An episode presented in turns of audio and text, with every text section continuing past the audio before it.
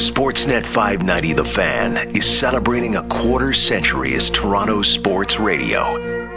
Host of Raceline Radio, Erik Tomas. We had a series on TV called Raceline Motorsport Television, and I was asked about a companion radio show. I always knew what Raceline Radio would sound like. I, I, you know, had to have headlining guests and topical content, but I thought the presentation was the key. I mean, the show would have to be fast-paced, highly produced, you know, to match and convey the speed and drama of the sport itself. It had to to entertain. So we pitched the idea to, uh, to them program director Alan Davis, who knew with the IndyCar race in Toronto there was interest in motorsport in the market. Alan put Raceline on the air. A few months later, we were all sports becoming the Fan 590. So Raceline and the Fan actually are celebrating 25 years on the air together. Would this thing work? Well, we entered Raceline in our rookie year in the American Auto Racing Writers and Broadcasters Association media contest for radio.